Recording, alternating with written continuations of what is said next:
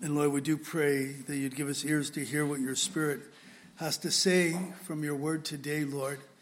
We pray for open hearts in Jesus' name. Amen. Well, from my perspective, maybe from your perspective, but from my perspective as a Bible teacher, I feel like I just taught this, you know, every Easter season.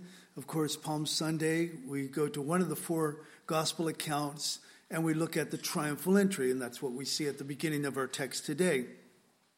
But of course, we're here because chronologically, that's where we're at. We, we finished uh, chapter 10 last week, and so we're here at the beginning of chapter 11. And uh, I think that it's important for us, especially when we feel like or think that we're really familiar with the portion of Scripture, and perhaps we think, well, there's nothing more I could learn from this we need to be very, very careful. Because, you know, the Word of God is different from any other book. It's alive, the Bible tells us. It's the living Word. And so it's alive. And so for the believer, maybe not true for the non believer, but for the believer, every time we go to the Scriptures and we read the Scriptures and we pray, asking the Lord to give us insight or understanding, He will show us something. And sometimes we'll see something fresh that we never saw before. So triumphal entry, it was Passover, Passover for the Jews. Passover, as you may or may not know, was the highlight of the Jewish people. I mean, it was the pinnacle of their feast, and it would be a time of great celebration and joy. And so, from their perspective, there's, there's joy and, and uh, the excitement of coming to Jerusalem and, and celebrating, remembering Passover and all. But then remember that you have the Romans. The Romans were occupying Israel at that time, Jerusalem. And so, from their perspective, it was a headache. But from their perspective, the population of the city, of you know, as far as population of Jews, Jewish pilgrims, would grow up to three times the population. And so for them, it was a time where if there's going to be an uprising, it would probably be during the Passover. And so we got to watch ourselves, we got to be careful. So from their perspective, there was surely tension in the air. So joy on the side of the Jews and tension on the side of the Romans. And Jesus, of course, is in the midst of all of this, and he's making his triumphal entry into Jerusalem. It's interesting that Mark tells us that in verse 1 now when they drew near Jerusalem to Bethphage, and I say it's interesting because the other gospel writers don't mention Bethphage. And I think it's interesting because it fits in with the context of our text, and, and, and it fits in this way. Bethphage means house of unripe figs. So that's what it means, Bethphage, house of unripe figs. And then Bethany is mentioned, and Bethany is house of figs and dates. So that kind of tells us that there were probably a lot of figs and dates there to eat. So, Jesus, he makes his triumphal entry. He, he calls two of his disciples, he sends them out to retrieve a colt, a donkey colt. Now, Matthew tells us that it wasn't just the colt that they brought, but it was the mother and its colt that they brought to Jesus. And so they were given the instructions and, and off they went. Now, question. Now, this isn't necessarily a question for us, this is more of a question for the Jews at that time. How will Messiah come? The Messiahs had the scripture. They had, of course, the, the law and the prophets. And, and as they would go through the law and the prophets, they no doubt would ask themselves, how, how will the Messiah come? Well, the Messiah will come lowly and humble, riding on a colt, the colt of a donkey, as prophesied in Zechariah 9 9. But the scriptures also said Messiah will come magnificent and conquering, coming in the clouds, as in Daniel chapter 7, verse 13. So, how will Messiah come? See, there was a question mark for the Jews at that time. How will he come? In fact, some rabbis taught that Messiah would come humbly, as we see in Zechariah 9 9, to a unworthy Israel, but, but Messiah would come conquering, triumphant, as Daniel shows us in Daniel chapter 7 13, to a worthy Israel. And because the people of Israel were full of pride, like many people today in the world, you know, they did not expect a lowly, humble coming of the Messiah. So, in one sense, they weren't looking, but the people, of course, they were looking. And, and many of the people that, that took their clothes, their, their outer garments off, and they would throw them on the road, and, and so that Jesus could walk over that, or at least the colt and its mother could walk over their clothes. And they would cut down palm branches or leafy branches. And, and they're doing this because the scripture tells them that that's what that generation, the generation of the Messiah, when the Messiah would come, that, that that's what they would do. And so they're doing these things. So, from their perspective, there was surely a group of people that believed, who believed that Jesus was the Messiah. But of course, their understanding of the mission of the Messiah wasn't clear either. No doubt they were thinking, many of them were thinking, finally, we'll be done with Rome. And he's the one to do it, you know, as Jesus comes riding in on the colt of a donkey. Have you ever rode a donkey? I rode a donkey. I rode, I rode a donkey a few times in Knott's Berry Farm uh, back in the, the 60s. You know, people have a hard time believing, my kids, I should say, have a hard time believing that when I was a kid, my mother worked for a short time. She worked a graveyard shift. Now, I'm not saying she worked in a graveyard, she worked a graveyard shift. And so um, she would work during the night. And on Saturdays, um, my father would take my sister and I out. Usually we'd go to breakfast, and then we'd go to Knott's Berry Farm early in the morning and walk around Knott's Berry Farm because there was no fence around Knott's Berry Farm. Originally, they put the fence around Knott's Berry Farm because this is going back in the 60s, because the hippies were going into the, uh, the mine, you know, the mine shaft ride. They were going in there and just kind of hanging out. And so then eventually they, but, but uh, they used to have a, a donkey ride, you know, and you could ride the donkeys around. When I was a little boy, I was in Cub Scouts and we had a father son outing. And the outing was we were going horseback riding. Somehow I got a donkey.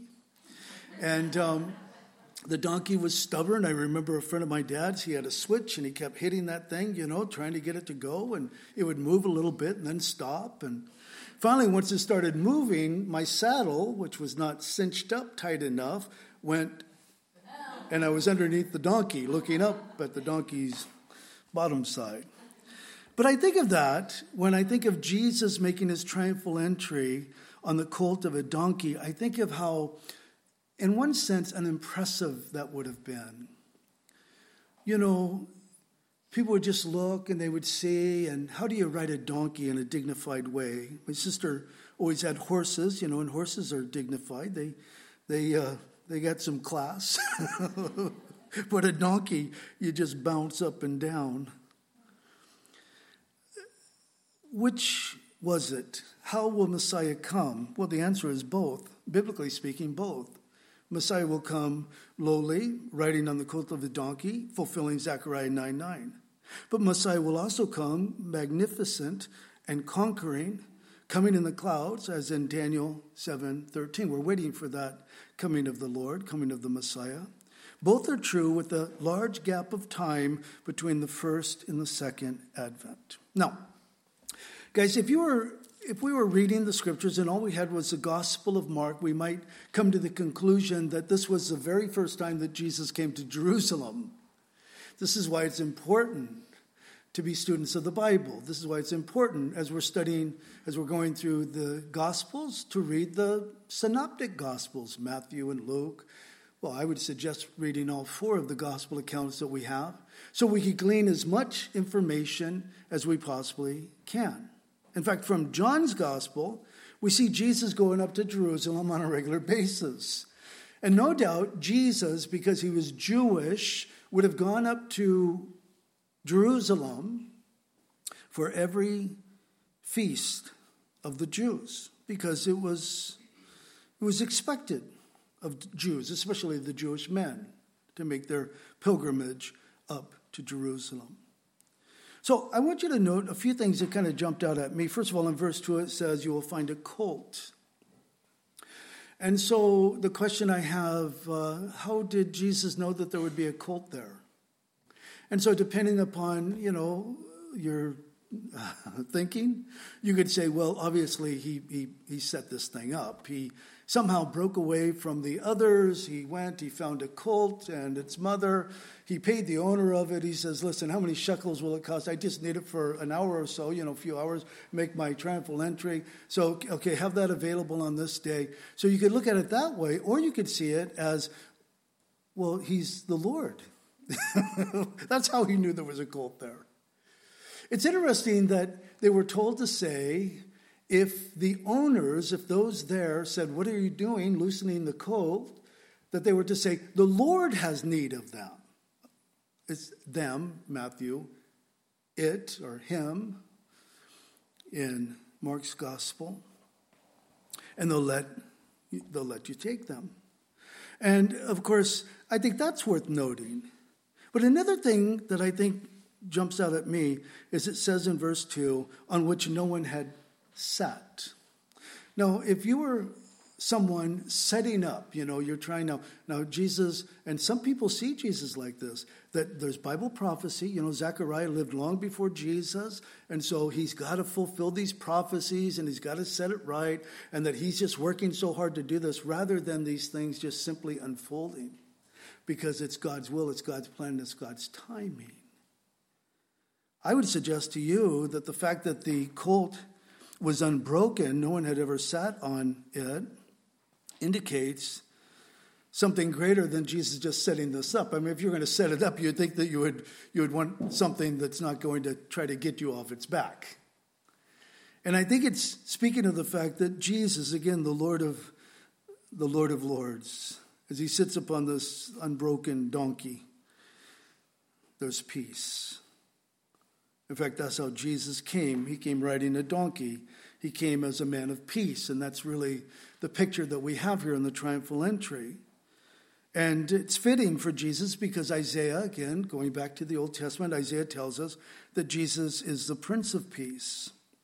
And so, Jesus, when he came, his first advent, it will not be true of his second, but at his first advent, Jesus did not come to Israel as a conquering king. He came to Israel as the suffering, though triumphant, servant. Jesus came to Israel as the Lamb of God who takes away the sin of the world. And I'll tell you, if you have not placed your faith in Christ, you need to do so because time is running out. I don't mean it to sound like a threat, but I do mean it to sound like a warning. Um, Bible prophecy, when you open up the scriptures, when you read the scriptures, when you're reading the, the gospel accounts of Jesus, so often we see reference to Bible prophecy. By that I mean a prophet said this, a prophet wrote that, this happened long ago, and now we're seeing the fulfillment of it. And God does that because God wants his people to know what's coming next. Not every detail of what's coming next, but things pertaining to him. And so the Lord, he so faithfully, he would speak to the prophets. He would reveal to the prophets, the prophets would reveal to the people. We see many times that the children of Israel, sadly, their ears were dull, their hearts were hard, they would not receive, they did not accept the message from the prophets. But God was faithful to declare these things before they happen, so that when they happen, they might and we might know that He is God. So, have you placed your faith in the Prince of Peace? Have you placed your faith in the Lamb of God who takes away the sin of the world? Have you placed your faith in the triumphant servant? You must, you must. Time is running out. So we have the triumphal entry. Now, I want you to note this. I think it's important you have the triumphal entry, you have the fig tree, so the withering of the fig tree, then you have the cleansing of the temple, and then you have the lesson of the fig tree. So the context is really important. At face value, you might come to the lesson of the fig tree and you might say, okay, the fig tree. The whole thing was about praying praying in faith. That's the whole purpose of the fig tree. That's why Jesus cursed the fig tree. And, and that's the whole lesson of the fig tree. It's obvious, it's apparent. There it is in the text. And I suggest to you that that was part of the lesson, but not the fullness of the lesson. The context is important. First of all, I want to ask a question. Again, I'm asking these rhetorical questions just to stimulate your thinking. I don't want necessarily an answer from you, but, but the question is this Did Jesus need the colt? You know, we never see Jesus riding on a colt or a horse or anything. We see Jesus walking, and we see Jesus on a boat going across the, the sea, the lake of Galilee, back and forth. Well, we don't see him riding on, a, on an animal. Did he need it? And the answer to the question is yes, he needed the colt. He needed the colt because he was fulfilling Bible prophecy. Guys, there's a, there's a pattern here. He was fulfilling Bible prophecy. What Bible prophecy was he fulfilling? He was, he was fulfilling Zechariah 9 9. He was fulfilling Psalm 118, verses 25 and 26. He was fulfilling Daniel chapter 9, verse 25. Guys, this is Listen, if the Bible's boring to you, it could be because of two things. One, you need to be born again so that you have the Spirit of God within you that takes the Word of God and quickens it to your spirit, you know, makes it alive for you. Or you're just simply not spending time in the Word of God. And, and I think that this is true. I mean, if, if the, the data is correct, you know, we're told that 9% of professing Christians read their Bibles daily. It's no wonder that there is a drought. You know, prophet of old said that there would come a time when there would be a drought in the land, a drought of hearing the word of God. Not a drought of water. We have enough of those going on, don't we? But a drought of hearing the word of God, a famine. And it's because we're not feeding ourselves so, Jesus, though we see him throughout the Gospels, you know, we see him doing almost anything he could to kind of suppress public worship or, or you know, praise of him during his ministry. But on this particular day, it's almost as if he invites it. And the reason he was inviting it is because this was the day. Now, I've emphasized this many times as I've taught through this portion of Scripture, wherever we find it in the gospel accounts, and you guys know it, that this day, this day, what was the day? Well, the day was the day was April 6, 32 AD. The day was the exact day that God revealed to Daniel, the exact day, precisely the day. I emphasize this because there are too many Christians that seem so unmoved by the Word of God. It's just we're so nonchalant about it. But I'll tell you, when you read the Word of God, when you study the Word of God, when you see these things unveiling, you say, Gosh, Lord, if, if you have a 100% track record when it comes to all of the things that were prophesied and fulfilled, then that means that you'll have a 100% track record when it comes to all the things that are prophesied and have not yet been fulfilled. Do you see what I'm saying? It builds our faith. Looking back, reading the scriptures builds our faith for the future because God does not change. When Jesus made his triumphal entry, two things took place. One, he was declaring himself to be Israel's king, their Messiah. And the second thing that took place is that Jesus was deliberately challenging the religious leaders by coming in the way he came in, by fulfilling Scripture as he fulfilled Scripture, which set in motion the official plot to arrest and crucify Jesus. Now, I want to emphasize this because, guys, remember in Matthew's gospel account, we're told that the religious leaders determined not to arrest Jesus during the feast. Don't you love that? We, you know, men, we come up with our own little plans. You know, uh, we're going to get him. We're going to get him. We're going to destroy that guy. But let's not do it, do it during the feast because there's a lot of people here, a lot of pilgrims, and uh, we don't know if there's an uprising.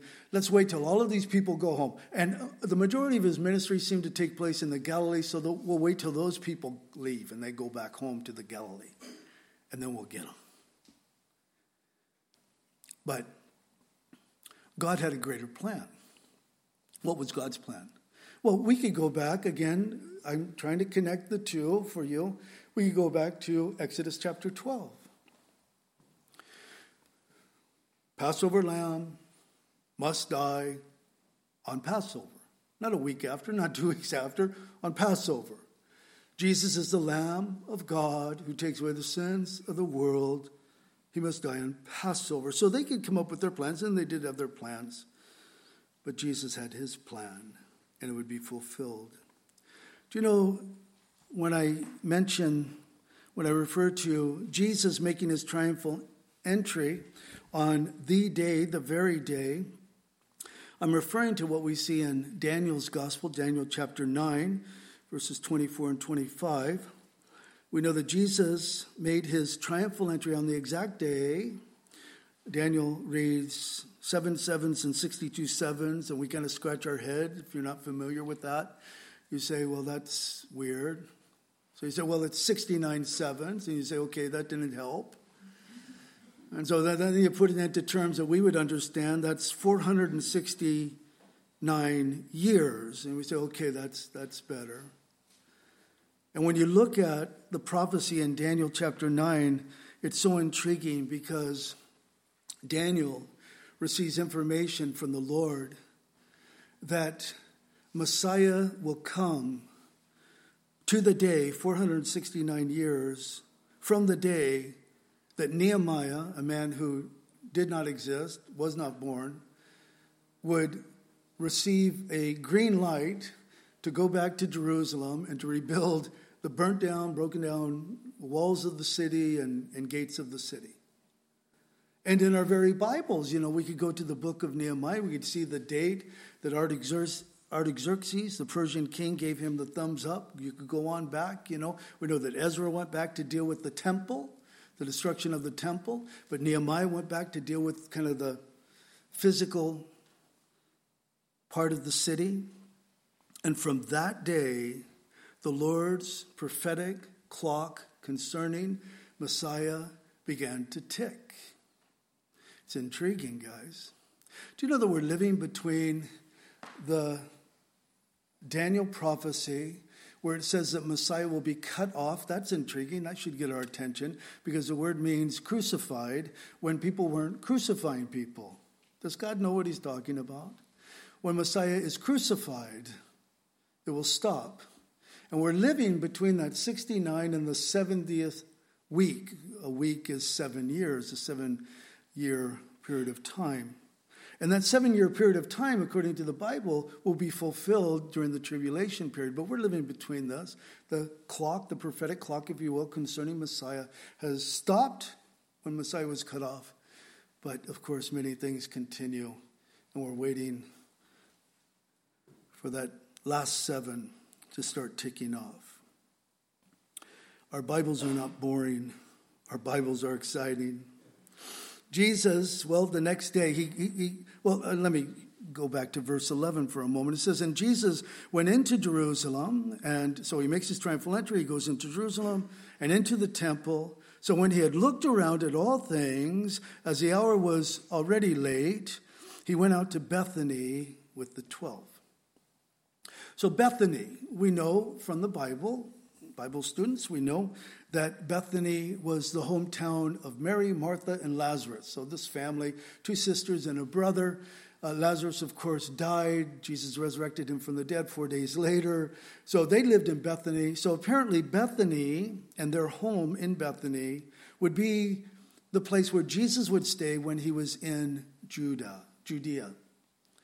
Um, and so he goes into Jerusalem. You'll note whenever you read your Bible, you never go down to Jerusalem, you never go over to Jerusalem. When it's talking about the temple, you're always going up. You always go up to Jerusalem. And so he makes that triumphal entry from the Mount of Olives, coming down into the Kidron Valley and then back up into Jerusalem, into the you know, where the temple was located. He looks around, he sees all things, then he leaves and goes back down into the Kidron Valley and up the Mount of Olives over to Bethany. And then we have the fig tree. It says that he sees from afar a fig tree having leaves, and he went to see if perhaps he would find something on it. So he's hungry. He's hungry, he sees a fig tree. No, that shouldn't surprise us. This is the land of fig, fig trees and dates, or this is a city named after figs and dates, you know. And, and so he sees it, and he makes his way over to it, and there's nothing on it. And the Bible's clear Jesus, the Lord of Lords, the King of Kings, God incarnate, God in the flesh, has a temper tantrum and curses the tree. I'm being facetious. Do you see it that way? If you see it that way, you don't know the nature of Jesus.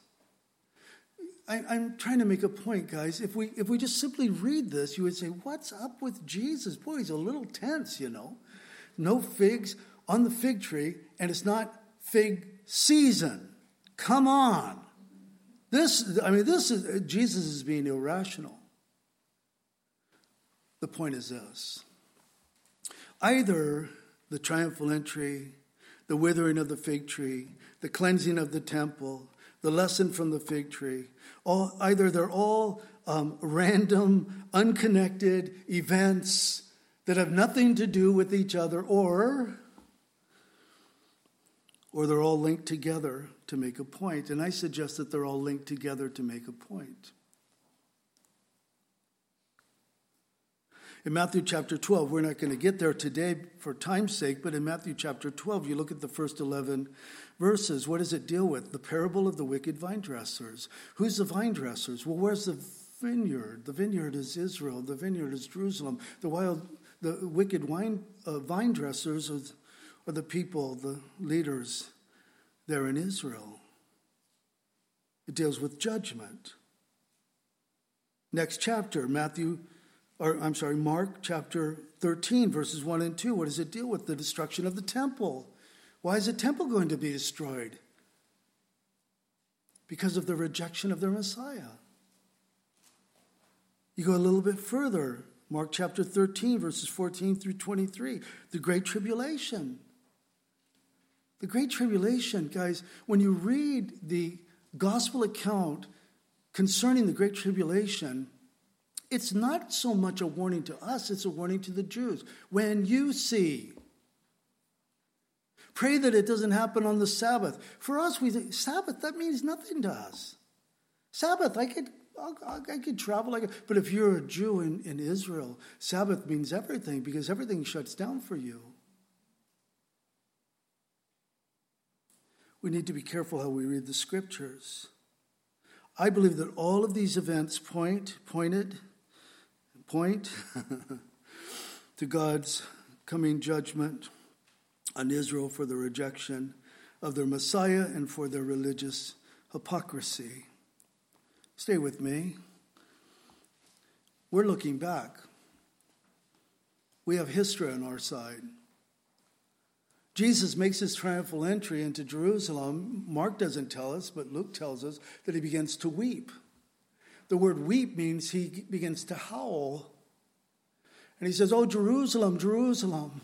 Remember that? He's weeping over Jerusalem. Jerusalem, those who, you know, God would send his prophets and they would kill the prophets. And God would send his messengers and they would destroy the messengers, you know. And, and, and God has blessed you in so many ways, and yet you're indifferent toward God. And, and, and Jesus says, how, a, how we'd long to gather you as a hen gathers her chicks under her wings, but you were not willing. See, it's not, I've dropped the ball. It's you've dropped the ball. You, you're, you're, not, you're not looking for me. You're not interested in me. You, you, you're, you're able, he would say to the religious leaders, you're able to look at the sky, to look at the clouds, and to determine what tomorrow will be like, but you cannot you cannot decipher, you cannot discern the signs, the biblical signs that your prophets, your prophets spoke of.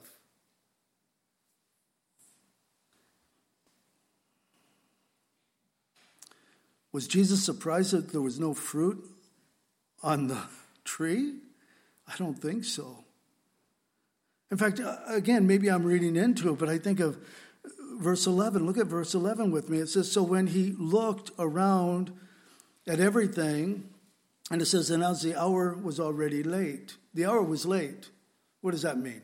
Prophetically speaking, not just that it was late that day, and so he's going to go back across the Kidron Valley up to Bethany before dark. I mean, that was probably, you know, the, the, the lit, but I, I can't help but think of the time is late. Your day has come. Your Messiah has come. The time is, is late. Today is the day of reckoning. Today is the day that you need to recognize your Messiah. Another thing that jumped out at me was verse 13.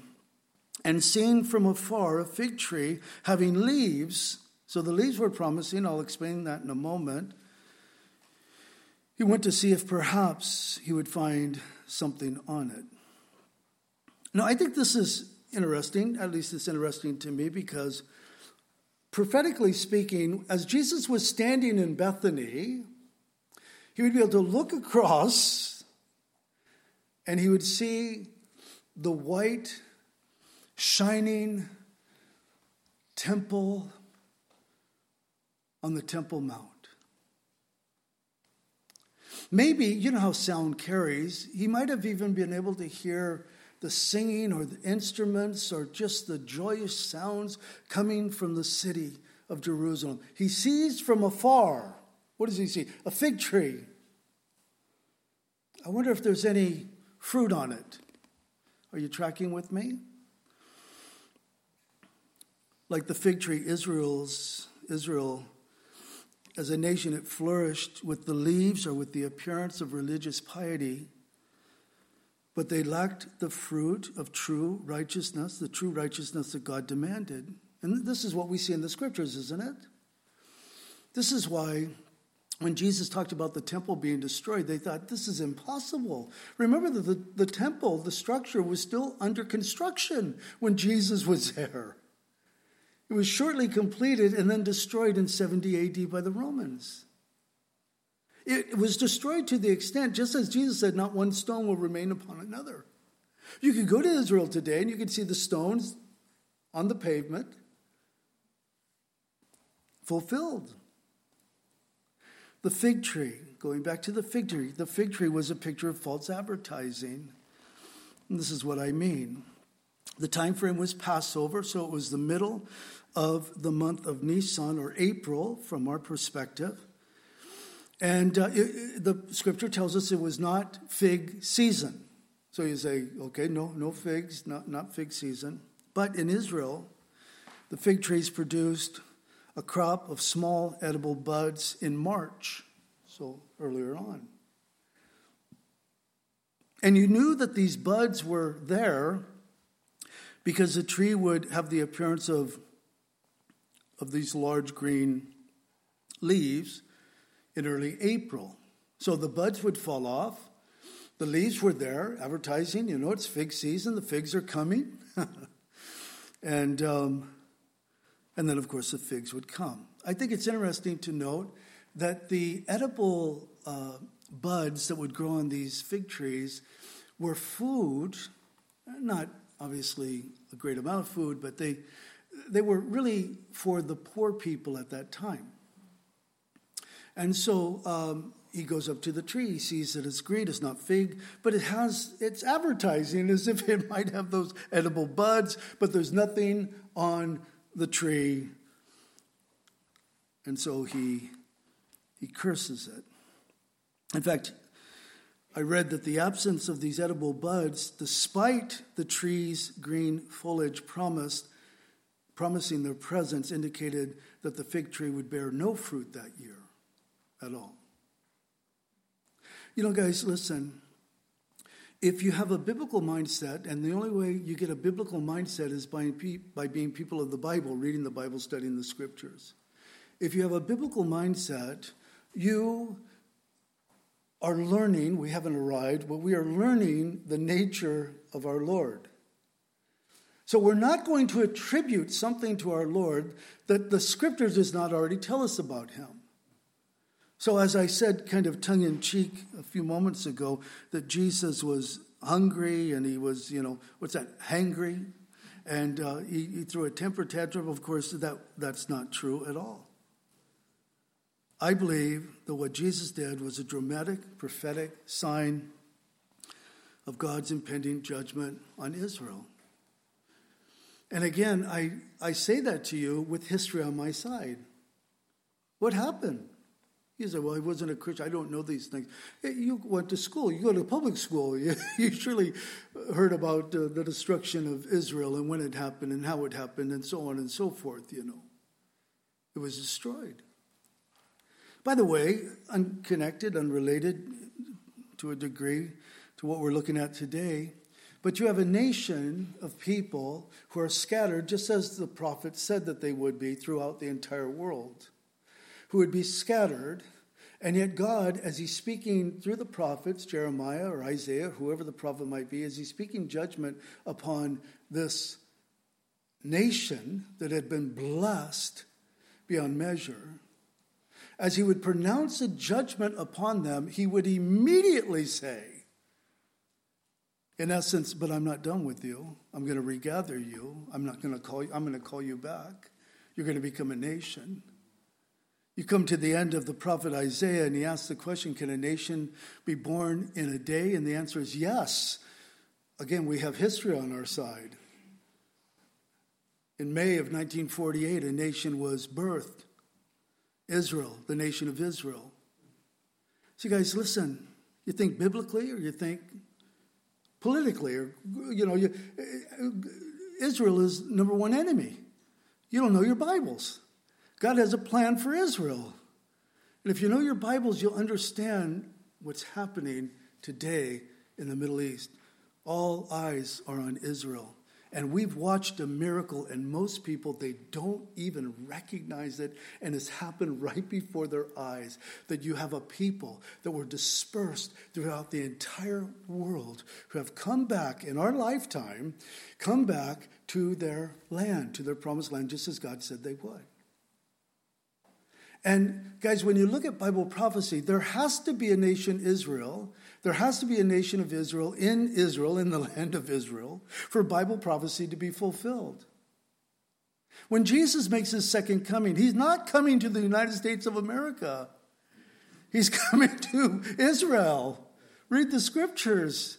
When he sets up his kingdom upon the earth, it, you know, it seems like headquarters is going to be Israel because this is the land that God has blessed. This is the land that he gave to Abraham and his, and his sons. In spite of their rebellion and their unbelief and their indifference toward God, God has blessed them. And I think it's so phenomenal as you consider what we're seeing in the world. And, and as you look at history and you say, man, God did judge that fig tree. And as we'll see next week, it's as if God is saying to the nation of Israel, then, and he'll say it in the future, where is my fruit? Where's my fruit? It's my vineyard, and you owe me, Israel. On that, we could easily say, yeah, the Jews, they dropped the ball. They're so unfaithful. Oh, they were so blessed. Hey, hey, hey, once you start going down that road, you better stop and look in the mirror because how many professing Christians are you bearing fruit? Jesus says, if we abide in him, if we abide in his word, we'll bear fruit. So many Christians, they don't even concern themselves with such things. What difference does that make? It's the same thing. We belong to him. He expects fruit from us. The fruit is the byproduct of being connected to the, the vine, Jesus. If we're connected to Him, we're going to bear fruit. It's just going to be a natural, supernatural type of thing. Well, then you go on the cleansing of the temple. And, and again, we know I'm almost done, believe it or not. Um, the cleansing of the temple, you look at that. And again, if you don't know the nature of Jesus because you don't have a biblical view, you're saying Jesus is just having a bad day. He's just, you know, throwing tables around and just being a bully. And of course, that's not what was happening at all. In fact, this was not the first time that Jesus did this. This is, biblically speaking, the second time that Jesus did this. Jesus did this at the beginning of his ministry, and Jesus did this toward the end of his ministry. So we have to ask ourselves what was the issue? What was going on there? And this is what the issue was. The profiteers in league with the priest, were making merchandise of the people. You've come to worship, you've come to the temple, because remember, the Jews had no place else to worship. A synagogue was not a place of worship, a synagogue was a place of learning. The temple was the place of worship for the Jews. Well, you've come to the temple. We're glad you're here. All these pilgrims coming from afar, you know. Oh, we see that you brought your year old lamb. Wonderful, you know, to offer that here at the temple. But there's a problem. I, I, see a blemish here as they rub some charcoal on its leg or something. I don't know what they did. And they said, you know, listen, if you're going to offer lambs here, they need to be they, they need to be approved. Approved lambs. And, and if you're going to pay your temple tax, every male Jew would pay a temple tax once a year, about a two days' wage if you're going to pay your temple tax here, you need to, you need to pay with temple currency. So they were exchanging money, shekels for temple currency, and animal for animals, you know, approved sacrificial animals. And Jesus sees this and he's irate.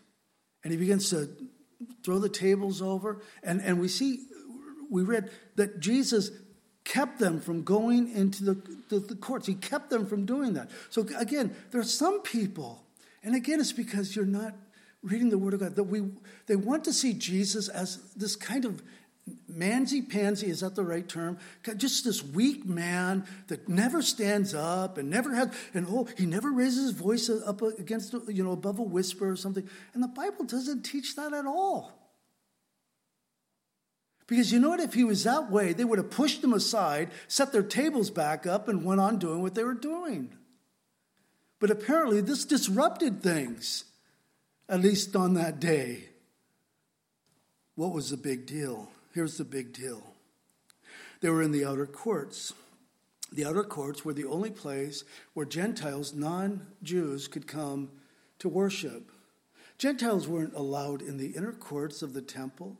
They were only allowed in the outer courts of the temple. Remember, there was a court specifically for the Gentiles. And all of this was happening. What a horrible witness that is. Horrible example that is. Israel, I called you to be a light to the nations.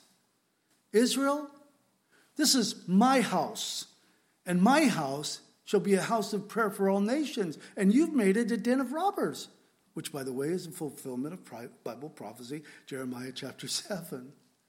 Do you guys see this? There's a pattern here. Jesus, he leaves there, and that's creating problems for him, as we'll see, but he doesn't seem to care. He didn't care. And then we have the lesson of the fig tree. And to me, if we keep things in context, the lesson of the fig tree is not just pray believing and you'll get what you want. Because I want to ask you something. Do we have anything recorded in human history where someone has removed a mountain from its place and cast it into the sea? We haven't. So either Jesus was exaggerating or Jesus was making a point. And I suggest that Jesus was making a point. And I suggest to you that the point that Jesus was making, making is found in verse 22. And Jesus answered and said to them, Have faith in God. Have faith in God. Do you have faith in God? We are accepted by God the Father through faith in the finished work of Jesus Christ, the Lamb of God who takes away the sins of the world. Time is running out. Time is running out. Time is running out. You need you need to respond to his loving offer of salvation and life and that more abundantly. Nate came up after the first service, and, and he said something, and I thought it was so profound, and I almost forgot about it. But I, he said, you know, the colt was, was newly born, it was a colt, it was young, it was prepared for Jesus. I said, yeah. And then he went on to say, the fig tree was not prepared for Jesus. I said, yeah. And then he said, and the Jews should have been prepared for Jesus. And I said, yeah, good. I asked him if I could steal it. I gave him the credit for it, but. You know, guys, context is important. And when I say context, you guys come on up. When I say context, it's not just the context of the Gospel of Mark, but it's the context of the synoptic Gospels, you know, Matthew, Mark, Luke. The context of Matthew's Gospel, triumphal entry, cleansing of the temple, again, all of this is prophetic, fig tree, parable of the two sons. Do you remember that? Do you remember what the father said? He went to the first son. And he says, I want you to go work in my vineyard. And he said, I will. But he did not. Then he went to the second son. I want you to work in my vineyard. And he said, I will not. And then he had a change of heart and did. Do you think that that's prophetically speaking of something? And then the context goes on the wicked vine dressers and then in Matthew's gospel account, the wedding feast. Read it, study it. The Lord was speaking to the children of Israel of coming judgment because of their rejection of the Messiah. And from our perspective, all of that is fulfilled. That's done. So does God hate Israel? No, God loves Israel. Israel is God's the apple of God's eye. God is not done with Israel. But right now, we live in the age of grace. Right now, we live in the age of the Gentiles, as the Bible says. And when the church is removed, and we will be removed before the great tribulation, I believe that, all of his focus will be back on Israel. God is not done with Israel. God is a covenant keeper, He's the promise keeper. Remember years ago, men that men's thing, promise keepers. I never got into that because I thought men aren't promise keepers. There's only one promise keeper. It's God. Speaking about making merchandise off of people, I could really go off on that, but I won't. Would you stand with me, please? Father, we pray. I pray that if there's anyone here today, upstairs, downstairs, if there's anyone listening, to the service online, Lord, and they have not placed their faith in you, Lord, please. I, I if I if I had the uh, ability to persuade someone to believe, someone could come along and persuade them not to believe. But we pray, Lord, that you would persuade all those that need to believe to believe in you, Lord. We pray, Father, that people would be born again today, born of your Spirit. And we pray, Lord, that we would be a people who take seriously our walk with you. Thank you for our lives, for the abundance of our lives, for the many blessings that you bestow upon us. Forgive us for the times that we think that we've done it, that we pulled ourselves up by our own bootstraps. We've made these things happen rather than recognizing it's your providence, it's your grace, it's your mercy. So, Lord, would you now do in our hearts? What no man could do, we pray in Jesus' name. Amen.